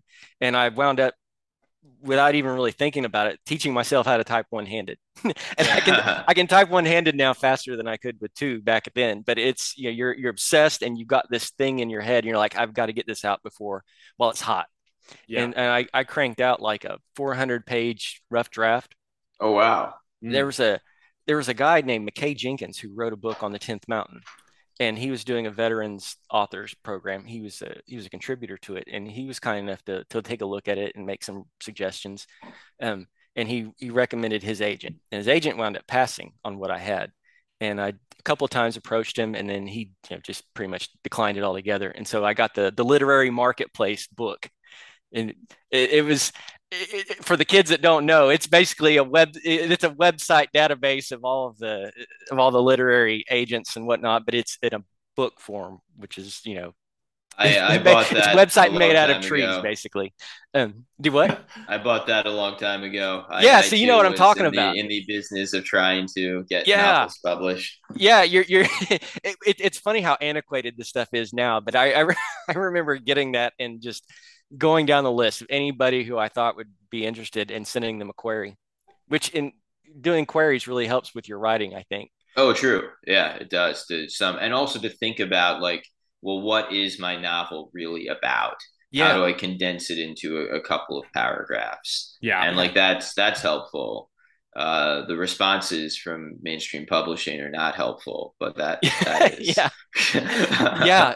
Which which was ed- which, again, it's educational, and I I I I did with this thing where I would I joked with my mom. It's the Great American Mail Out, where like every couple of months I would I would send out, good Lord, maybe hundred, maybe seventy something to hundred queries. And I would, you know, they most of the time you wouldn't hear anything, but sometimes I'd get a, a rejection, or sometimes somebody would want to look at it and they'd, oh, I need to pass. Yeah, I'm I'm of the opinion. I've never worked in the publishing industry, but I've worked adjacent, shall we say, to some industries where people get like submissions all the time. I am of the opinion. I don't know if this was. I think at some point there might there there maybe even so with literature. I don't know, but like at some point people did just send stuff out and people picked it up. I don't think it. Ha- I, I'm I'm of the opinion it happens z- like not at all anymore. yeah, the Like death I, of the slush pile. yeah, like Hmm. people still uh, for whatever reason, different companies and organizations still have the slush pile. But I, I am of the opinion that the that pretty wi- wi- without it, there may be some exception out there, but by and large, um, uh, that the the, the the modus operandi at, at any company with a slush pile is like we we have that you know to to for, for the optic of it, but like it's, all rejections, and now it's all about you know it- it- it- people are it's people with like so big social media followings are approached basically to write about what they want you to write about and uh, I think maybe at a certain point that there was that we did kind of have more of a culture where you could kind of get a foot in the door just by sending something out but I think uh, for better or worse we're past that. Now some of that might have to do with the fact that there is less of a stigma for self-publishing. Like there's almost this reflexive understanding that people can just do that now and that's that's a worthwhile path but I do think that I, I I'd have to like look at the data, whatever. I don't even think the data exists, but um, but basically that we we've moved even more firmly away from, you know, submission culture where you could actually submit stuff, uh, and and toward you know hopefully productively towards self publishing. But I think uh, you're right. yeah. You ultimately published. Was it Amazon? And it's obvious. Dirt Cult's obviously on Amazon now. Was that where you originally Yeah. self-published? Yeah. Um, and how did you you ended up kind of you know self you did you took out some ads right? Uh, not not to go into the gory details of this. I just think it's kind of interesting to chart that you know almost ten year history of the book and how uh, and obviously it has a happy ending in that. Um, I do think it's probably sold a lot better over the past couple of years, which you can get to. But yeah, what were your Yeah. kind of early attempts to to get the the word out there? Like, initially I would I would approach bloggers um, it, um or uh, good good some- tactic probably, but yeah, yeah, well, you you know you, you try to think you know as, you- as I think you were saying, Dan, uh, you you've you know with the the submission process that um you, how it helps with queries, and you kind of have to think, well, who who would care about this?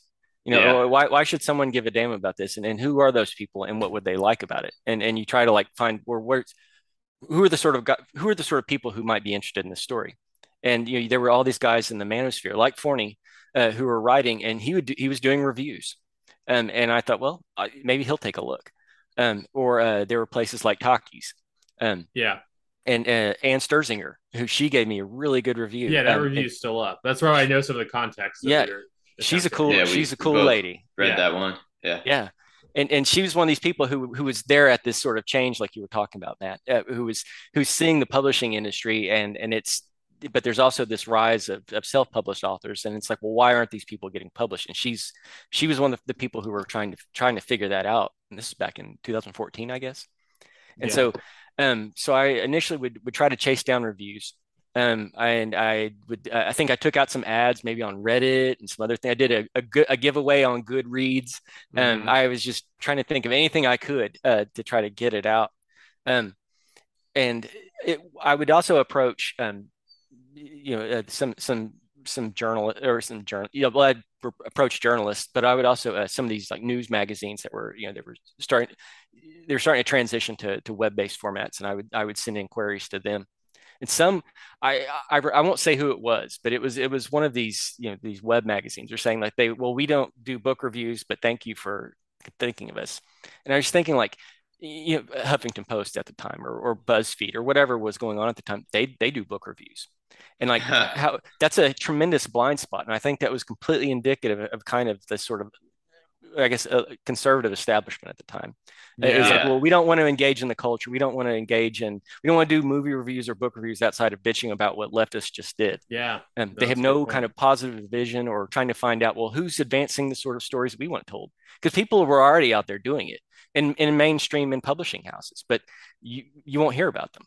Um, I mean, I think Yeah. of uh, one of my favorite. Uh, I, I I enjoy I enjoy fantasy and sci-fi, and I I should probably like you know give some like high tone sort of like books that I like, but I I, I like that stuff. Yeah. And one of my favorites, uh, I, I remember coming across Larry Correia, who's like a self-proclaimed right-wing Mormon gun nut. Mhm. He was like an accountant who was working in a gun store, and he he was really into B movies, and he wrote this basically an urban fantasy where you have like these private military contractors who collect bounty for killing monsters, and one of them, the, the Monster Hunter International, is, is headquartered out of Alabama. And this is like, and it's just it's a fun story. Where uh, Jim Butcher, who uh, he he's I think he's pitched his book at Hollywood as like a dirty Harry Potter, and this guy it's Hmm. like Spencer for hire as this private investigator who's a wizard in Chicago, and he like gets in adventures, and it's like he's basically playing D and D with himself. But it's Yeah. like it's fun, and and and and they, you have characters who are doing you know cool stuff, and, and there's no you know nobody's you know Breitbart's not doing a review over Jim Butcher's new book. And when, Butcher's uh he's a like I like an old fashioned libertarian from Missouri, you Yeah. know, or, or Larry Correia. They're they're not promoting his book. Um, and and the, this is you have people who will you know you know the leftists will quote Harry Potter chapter and verse, but you know there there are people who are already out there, um, but they don't want to talk about them, and Yeah. that, they've got to get over that. Yeah, I well, and thankfully, I think um, that change has happened a bit. Obviously, in this space, you know, this podcast, Yeah. even like where th- that's that's kind of part and parcel of this whole like dissident right, frog Twitter, whatever we call it, like corner of the internet. But honestly, even uh, I don't know what what Breitbart's doing, but like even I don't even like to praise this person much, but but even like uh, the Daily Caller, which I, again I really hesitate to praise. I know we we're used to shitting on Ben Shapiro, but he, you know, even he has kind of, I think, you know, he he has a production company, which I mean, honestly, I, I'm not about to go out there and watch those movies necessarily because I, you know, whatever. But like, I, I do think I only bring up as example because even even the non-based corners of like conservatism, I think, are starting to realize that fighting on the playing field, the battlefield of culture, uh, i- is worthwhile, and I think that there's been some successes and will be more. Yeah, a- and and I, I I I agree. I think they're they're it, everybody's kind of working it out right now. Um, a- a- and I, I think I think it's an interesting time. Well, Yeah, also that money is being left on the table. Yeah. That uh, people, you know, people want to see conservative movies. People want to see uh, more traditional stories. And, uh, you know, obviously Netflix isn't making them. Obviously, the mainstream publishing industry, where every uh, literary fiction novel is about like a Vietnamese immigrant, they're they're not making it. So, like, you know, whether it comes from us and we suddenly start making money, well, uh, you know, that's great. I'd love that. Or whether it comes from, you know, some Hollywood exec waking up, like, uh, not that Amanda Milius is an exec exactly. She started her own studio, but she's producing movies too. Ben Shapiro, say what you will about him, he is producing movies. I mean, someone's gonna take home the prize. Ho- hopefully, many of us. hmm Yeah. Definitely. Well, you wrote about, uh, and we we did a podcast episode about, and and, and you wrote about Top Gun Maverick uh, for IM seventeen seventy six. I don't. I think it could be overstated the extent to which that movie is conservative or right wing or traditionalist. But uh, obviously, it was by far the most, basically the most popular and, and best selling movie in, in years. Uh, Maybe maybe one of the most you know best selling movies of all time. Um, and I did enjoy we did enjoy your the piece you wrote for for I am seventeen seventy six on that. I don't know if you heard our episode on Top Gun. No, no Yeah. need. Oh, you did. Oh, you did? You Yeah. listened? Yeah. Oh, great. Um, yeah, that's that was one of our favorites. Yeah, definitely. And I was really struck while reading your article. Like, I, I feel like we we independently kind of hit a lot of a lot of the same points. I mean, and my that's my general take on Top Gun. It's like I don't want to overpraise it, but I I do Yeah. think there's some key stuff in there that's really good. Yeah, it, it's I, I wasn't even really into the first Top Gun whenever I was a kid. I uh, I remember my dad would my dad's really big about sneaking into movies. He uh, we would we would almost dread going to the movies with him. Mhm. Um, because it's like like this is going to the movies with dad would be like an all day thing. Um, and it- nobody's Yeah. he's this you know blue collar dude who's like you- you're some 18 year old person who's an usher or whatever. You ain't gonna call him out. But uh, I we went to go, he took me to see Transformers the movie. And, and I was blown away by that. Like my, my hero Optimus Prime had just died, and uh, I'm gonna get snuck into Top Gun. Like I like, Ah. like I'm I'm not in the headspace for that. Um, but it was always in the background, and there was you know that that feel back then where something like that could be made, and it was cool. yeah. Sort of like um or uh talking with Granza about uh Point Break. Like I love Point Break. That that's such a fun movie. Or uh and you know it's about and, and it's got that feel of what I assume uh, like that you always see with with movies in LA around that time. Um and it was it's Yeah. also uh, I think Die Hard has a bit of that. Right. Oh, for sure. And so there's there was just it was just cool and this was just normal stuff that was taken for granted and you could go see it in a movie and like that disappeared at some point. Um, and so to see something like this again, and it's as you say, like it, it it's it's not really great. I, I at least I wouldn't consider it great, but it's good and it's Yeah. it's fun and it's just like it's something that you know, used to be normal. And it's like seeing that after all these years, like whoa, like, huh? I, Yeah, I didn't yeah. know they still did that. Definitely, I think that, about was the the sentiment. That's one of the the word of mouth surrounding it, and, and why it sold so well is because like it really delivered on that. Like it would have sold well regardless because it's Tom Cruise, but people realized that like this was a sort of a throwback in a, in a really positive way. And of course, there's you know there's there's enough solid lines within the first five minutes to warrant the whole thing with the whole uh, you know your kind is going extinct Yeah. moment. Um, but one thing I did want to specifically highlight, I think that I, I didn't remember that I'd done this until I was reading your Top Gun article like th- this week in prep for this episode. But uh, I actually do think I reference you on our Top Gun episode Yeah. uh, with regard, and, and I was really pleased to see that you'd made the same point about the Jon Hamm character in Top Gun Maverick and how that kind of represented. I don't even think you necessarily say this per se in Dirt Cult, but you said it about Dirt Cult on, on BAP's podcast. I'm sure you've said it elsewhere that the the sort of upper once you rise to a certain rank within the military, you seem to get some kind of globo homo lobotomy. Yeah. Yeah, absolutely. Yeah. Um, in the context of Top Gun Maverick, obviously, he it's more just that Jon Hamm's this guy with a stick up his ass. He's more by the book, and and and Maverick's more instinctual. But like, I guess that isn't necessarily unrelated to some of the political globo homo stuff either, is it? Yeah, but uh, uh, there was a kind of touch. This reminds me of something we, we got into a little bit earlier about uh, this is, I suppose it's always been kind of a trope of military stuff going all the way back to you know, early back to the phalanx, you know, there's always this, you know, this need to try to break things down into systems and processes because this is discipline. You know, some mm-hmm. things work, some things don't, and you train accordingly. But I think um, the kind of that that Jon Hamm character and how like that that archetype really seems to come into play, or I guess really kind of comes into its own in like post World War II mm-hmm. literature. At least I, I think of things like like From Here to Eternity, or uh, I mentioned uh, Once an Eagle uh, Once an Eagle is this book by Anton Myrer. That's that's like it's on it's one of these like Marine Corps commandant reading list type books. I remember uh, our LT was reading it in Afghanistan.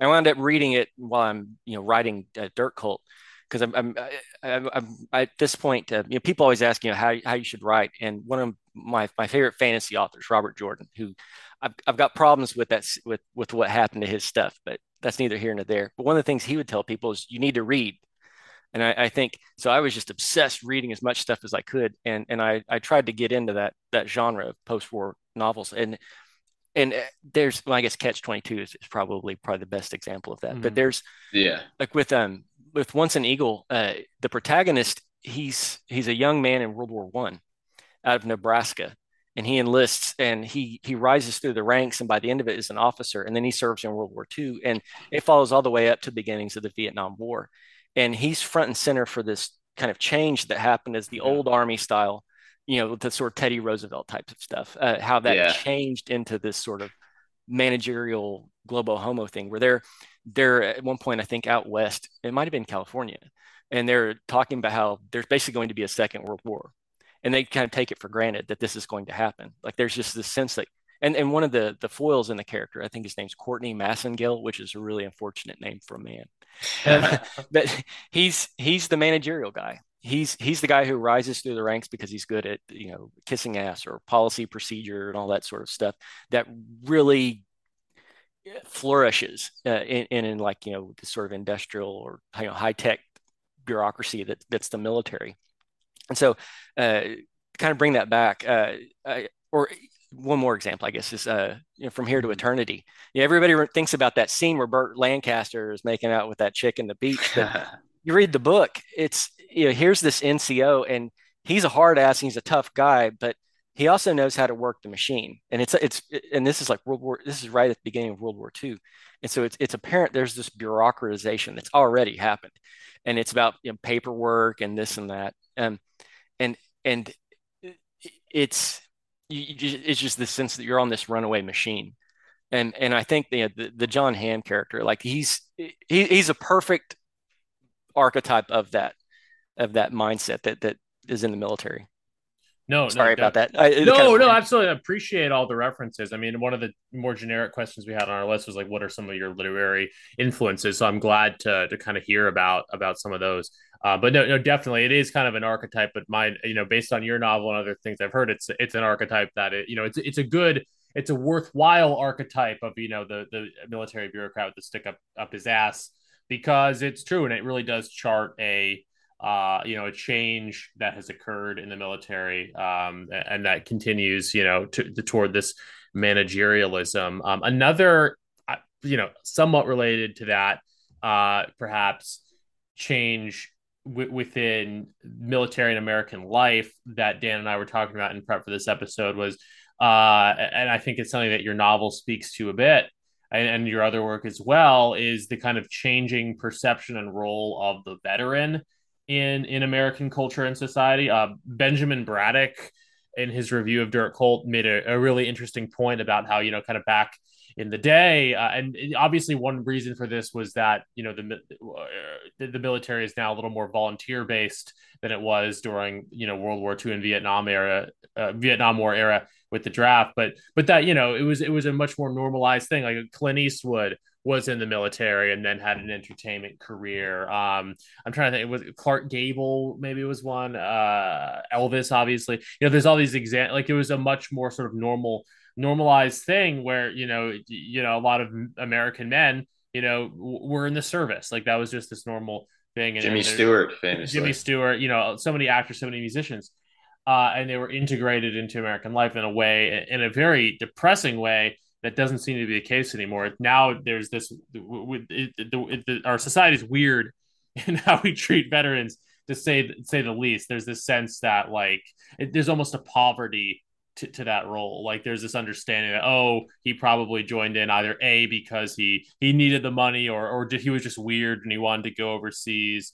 Um, uh, it just I mean, have you kind of does that resonate like that? That that the changing perception. You know, obviously there's always going to be some sort of more you know Republican types who who who will praise veterans, but it's just this sad thing that's part and parcel of a more general auto you know um atomization where you know it's there's not really a role for veterans within culture and society, which is a really shameful thing.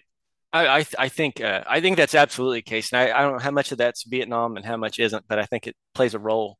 Um, and there's a or how much of that's even uh, at the risk of sounding like a Marxist. I think there's an issue of class to this. Oh, which, uh, of course there. Is. No, I agree. It's not which I, yeah. The, which I I'm going to get on that in a second, but um, yeah. I just to kind of tell a, a story. Um, when I enlisted, again, it was this was 2000. 9/11 hadn't happened to kind of give us this you know boost of patriotism again and everything. There was the last big one we'd seen was you know maybe Vietnam. You know there'd been Somalia and some other things like that, and it was just really kind of nebulous and and you couldn't you didn't really know what these things are over. Um, and I remember uh, I was going to tell my mom that I, I was going to get enlist, and she winds up hitting me with a pillow. she's she's you know she's laid up because she just had a car accident, and so I go back into the room, my mom and dad's room, and I'm like, "Mom, I need to talk to you." And she's like, you know, she's you know she's a mom, and she just got confronted with you know her son about to t- drop something on her, and she's like, "What the hell is this?" Um, and and that's why I said I'm I'm I'm going to enlist, and then she hits me.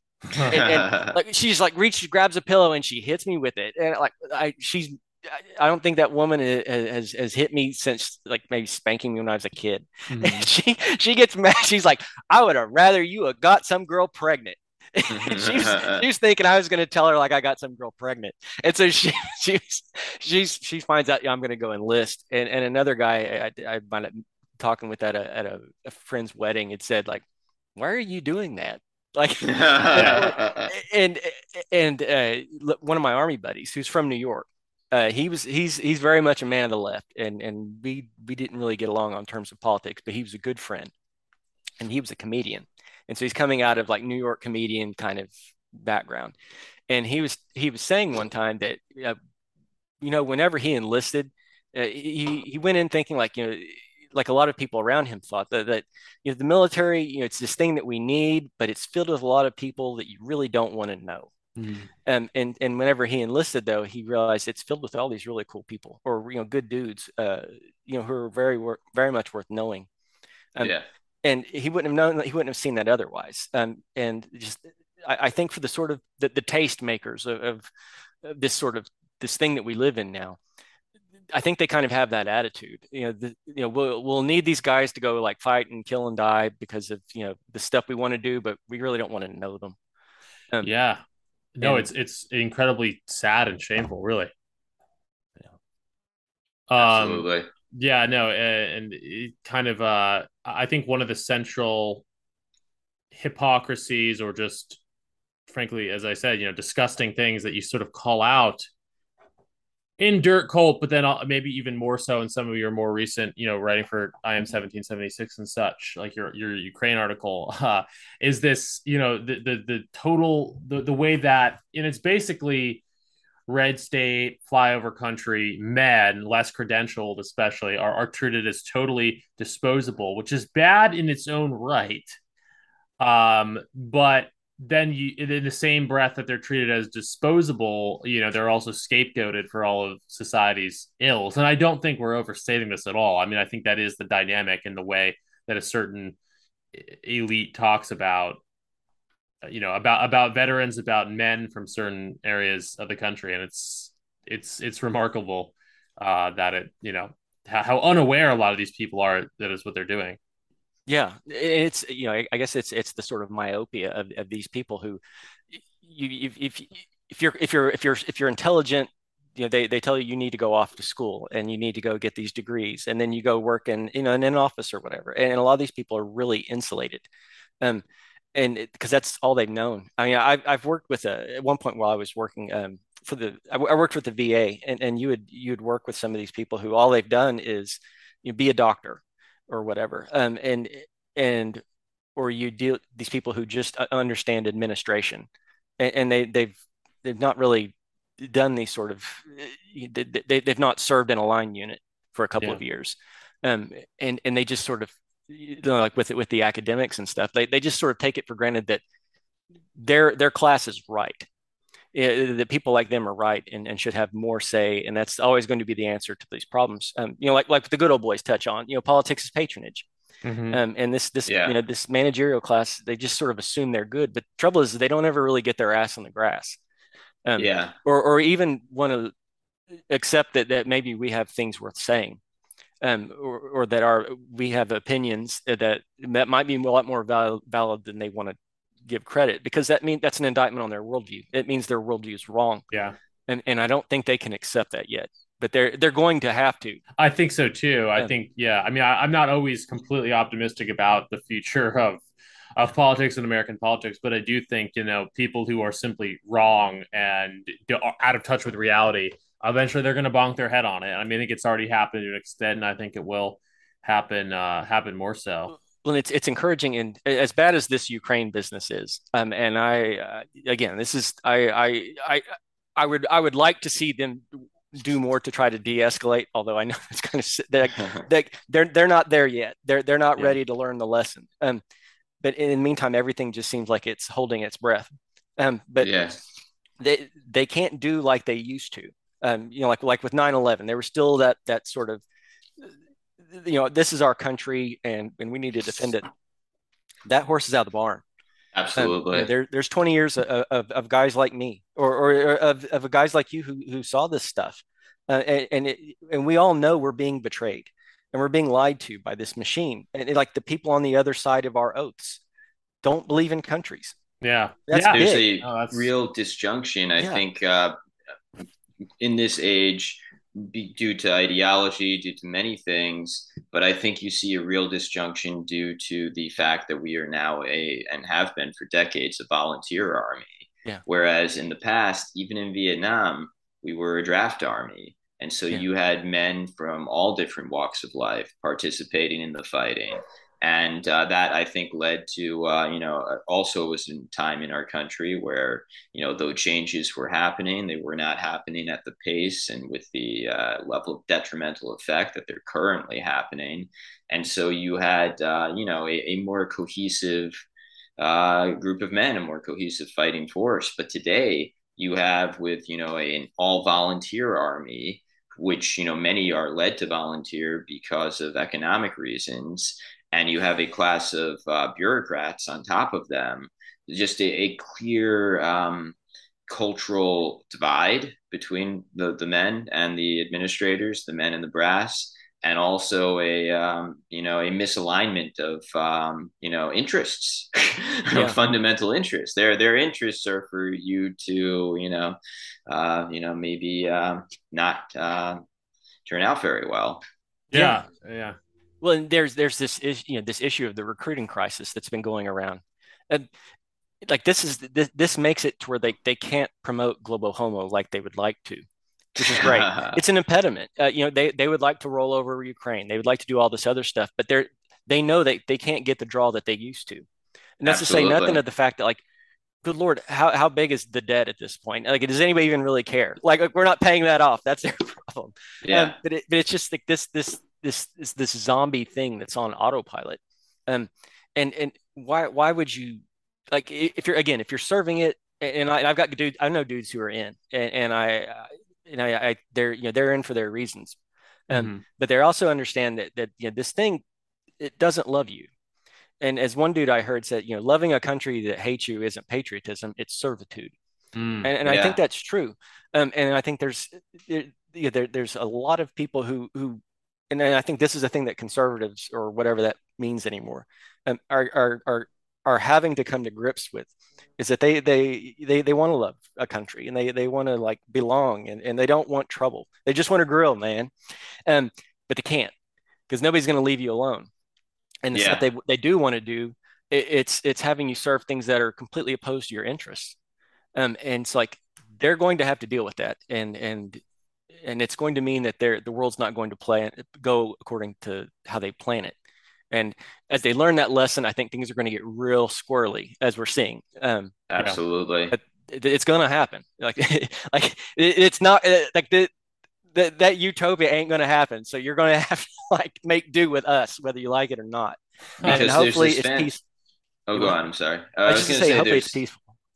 Hopefully it's peaceful. Uh, yeah. Yeah. Yeah, no, I was going to say there's this fantasy that we could go back to an earlier era, an earlier time where uh, the kind of vision of the the you know regime or whatever was not as misaligned with the visions of like you know the the morals and the values of the you know of people like us. Yeah, Yeah. I think But so. you you can't really rewind that No, it, no, it's like it's out there and like even if like you you win the next election even if there's trump in 2024 uh, it's not going to change the universities it's not going to change the new york times it's not going to change the major corporations In fact, they'll go and even that is crazier. all yeah. they'll go even crazier Yeah. and so yeah there's no rewind button here there's no recapture strategy really Yeah. so yeah that's that's what we're trying to come to terms with i think Well, and it's again kind of going back to our earlier point of, of these circles. This is men, men Yeah. who are having to like you know we, we're sort of the ones who get it first that like this order ain't your buddy, and so and, and, and we ain't going back to the way things work. So we're going to have to try to figure out a way to make do. Um, Absolutely. and, and that's I know again it's it's scary too because this this is this is some pretty dystopian stuff that that I that, that that's happened. I mean, good lord, somebody had posted on car culture and how the cash for clunkers you know completely eviscerated it, and now we've got the uh, was what's his name Jack off plane. I want to make sure I give credit. Oh, JJ, the J- Jack JJ, Off yeah, JJ the off Jack plane. off plane. but he he talked about how you know the, you have the clash for you know swig a beer for for JJ the Jack off plane. Uh, he's a good dude. Um, Yeah. But the you, you you now have these vehicles like the tire that damn tire pressure monitoring system or, or my my truck my that I have now the the dashboard whatever went up to where I just wanted to play my music. I want to be able to plug in my auxiliary cable and have it play my music and won't even do that right. And it's like Yeah. almost two thousand dollars and I, I'm gonna it's like a six month waiting list for the thing. And it's like all this shit on my truck I did not want. Yeah. and it's like that's just the vehicle and it's like what are you going to do if you're 16 years old in high school like how are you supposed to like get the bread together for a vehicle and, and Oh, it's, gee. Yeah. Yeah. and it's that's is just it? one thing and and we've got all like all this stuff and you're like god how in the world are you supposed to make it tomorrow out of this because uh, there was a again sort of cribbing from people on on twitter it was a, a linkola something or other had said like oh uh, Pentti Linkola yeah it, I, Pentti they, I was like Linkola and we're like quoting the meme people and, and again like this is the importance of art. Like memes are art. Like Definitely. like this is you're these are ideas that that are given breath in in images or words or whatever. Like this is magic. absolutely This is alchemy. Um and and anyways, um I'm gonna, I'm gonna work I'm gonna get lost in my own anecdote. No, it's good. Yeah. it's, it's meme magic as they Yeah. Say yeah. Yeah, but he said uh, one of the things that that made America great was there was always a frontier that you could go off into to escape America, and, and I think there's that was part of what made it cool was that you could go off into a frontier. You know, if you you go you, you maybe you could you know have a nice life in the city or whatever, but if you got a gut full of that, you could go out west, and Yeah. or you know like my people come out of the Civil War, um, and a lot of it, that's what they did. Uh, They like you know what we've lost everything, so you know like Mama, I'm gonna I'll, I'll send for you when I get the cabin built. And they go off and you know go west. Um, Yeah. the trouble is, is you know, was it the the 18 whatever 1880 something census? Like the frontier's closed now. Closing up the It's a- American frontier. Yeah, we you got you know we we're was it to you know uh, quote Jack Donovan, no homo, but uh, which again uh, he's another one of these guys who who helped you know. Yeah. You know, homo stuff Yeah, things notwithstanding, like he yeah, he, get he things blazed the trail. Um, yeah. uh, he was one of these authors, but um, the, you're kind of having to become the barbarians. Right. Yeah. Um, Absolutely. And uh, owning space. yeah, No, that's that's what it all swig a beer for to. Bat. Absolutely. Absolutely. Absolutely. Well, I feel like we're we're getting close to winding down here, but before we do so, um, wanted to ask if you had, and you know, Dirt Cult is a very singular and very personal work. So I mean, I don't know. Answer this however you will. But do you do you see yourself writing more books in the future? Are you working on anything now? I, I'm actually working on a screenplay adaptation of it. Oh my god! Awesome. Oh great! There's, Yeah. there's some I which has been kind of an interesting experience. There's a, a dude actually who I, I did sort of the similar thing I did with the book, and I would send it out to people I I you know in the slush pile or whatever, uh, you know, the, for producers or directors or you know actors or whatever. And sometimes people would respond. One dude I re, I, I may tell y'all off off you know off Yeah, of, yeah, uh, no, out- out- off of the show, but um there was a dude who actually wrote me back. And I like I I, I could I quote this guy's movie like we we quoted this dude's movie and he's writing me back and I was like, like I really liked your book and I'm like whoa could you give me some advice on writing a screenplay? And and he gave me some really good advice I thought which was which was which was interesting but uh but he was saying that he's over the hill and blacklisted. So it's like Ah. like huh like would you like to tell me more about that please? Um Uh, but so uh, I I've since I've I've got a screenplay and I I've been you know I'm I'm working on you know revising it and there's uh, some you know, some people have expressed an interest. Uh, no no checks have been cut. No, we don't have paperwork. But right now we're just we're playing around with the screenplay, seeing what we can Great. do. Well, I hope. Yeah, maybe, maybe I'll ask you a, more a about certain online. daughter of a a big no no no no no I no No, no no. no, But, uh, no. no, maybe Princess try- Milius is is like yeah it's. Uh, yeah, she's she's got her own things going. I I've not I've not ever spoken with her, but but uh, which I, I hope good things from her. Um, Yeah. She's she's hysterical. She cracks me up. Yeah, she's Oh, great. We yeah. hope to have But- her on this pod at some point. But no, um, Yeah. interesting to hear on the screenplay. Well, We should talk more about it maybe offline uh, if there's names involved. I, I do hope you know. I think there's there. I do think there's some people like who could potentially make it or, or like at least help get the screenplay in like tip top shape. And like I think there there is. You know, I've actually talked to people. Uh, you know, I'm not that well connected, but like when, whenever people have asked me, like, what, what, what, like frog Twitter stuff do you think would make good movie content. I, I have cited your book. Uh, Oh, I, I. I really th- like. I think it would lend itself so so um so well and so clearly. And I think it also, and this also stands for the book in book form. I think it has more crossover appeal. I mean, it's not Bronze Age mindset where it's like you know very online. Well, I wouldn't. I don't know if I would say that Bronze Age mindset's very online. I don't mean that in a bad way. It's just it's it's very much for a specific audience. Whereas your book, I mean, I think even like normies uh could, could sort of read it and uh and really get what you're saying without having to have any you know particular political proclivity so i think absolutely it's good good material for you know tv film well probably film but uh and uh, i'm really glad to hear you know that that you are working on that. I, I wrote a screenplay of my novel too. I think it's a it's an interesting step to take and it's an interesting writing exercise. You know you kind of um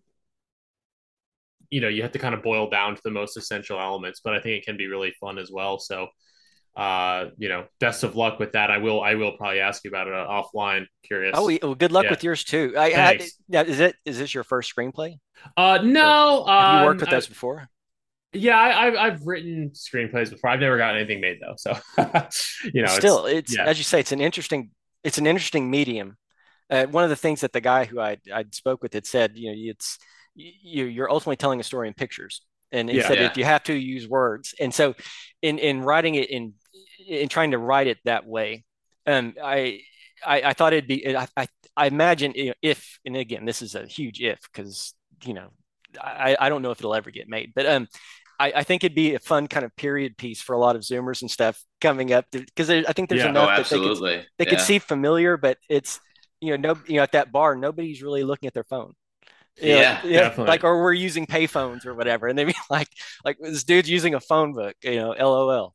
Um, hundred percent. And but another thing I would say is that um in my you know it's not not you know my somewhat limited knowledge of this, like you mentioned in in in the I think the Sterzinger piece and your your kind of process of trying to get Dirt Cult published, there was this notion like oh the publishing industry doesn't want more war memoirs.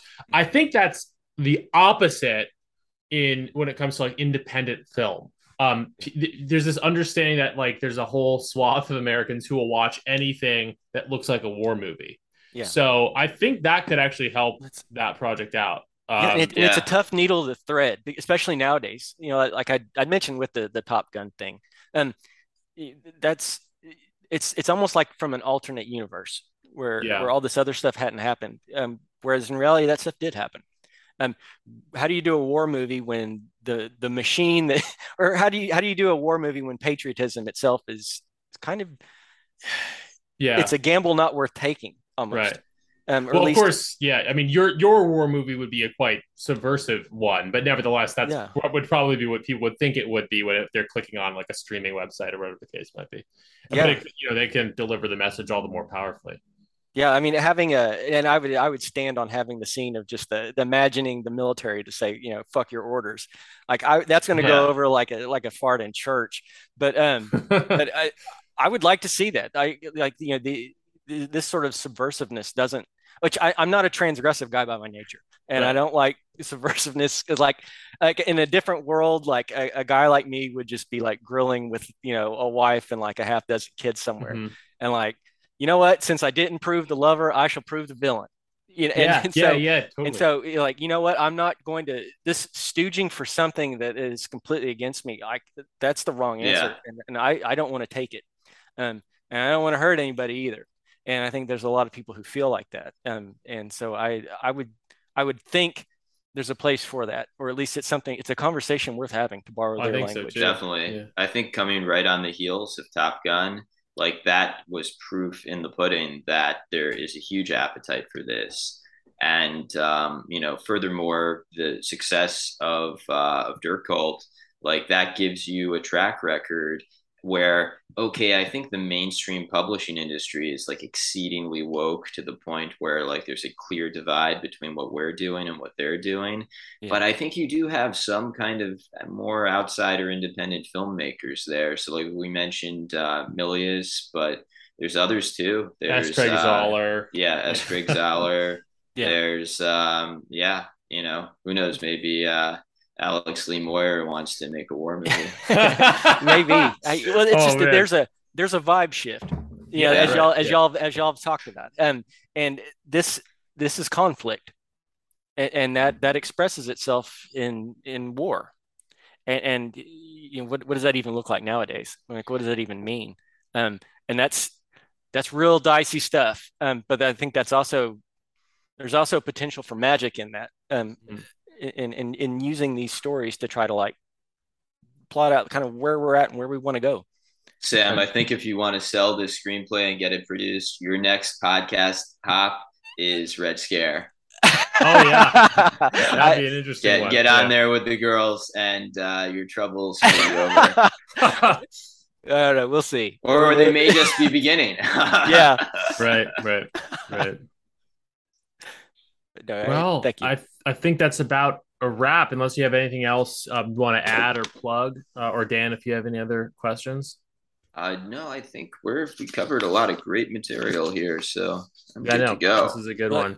Well, I, I, I, again, I really appreciate y'all taking the time, um, and I appreciate y'all's work. Um, as we were Thanks. talking Thank before, you. before Yeah. y'all started recording, um, this this stuff matters. I mean, not necessarily my book, but like you know that that that that books matter and, and stories Mm-hmm. matter and images matter. Like like the culture and the arts. Like this is this is this is this this womb of what tomorrow's if where tomorrow's going to come from, um, and, and this it'll happen here first.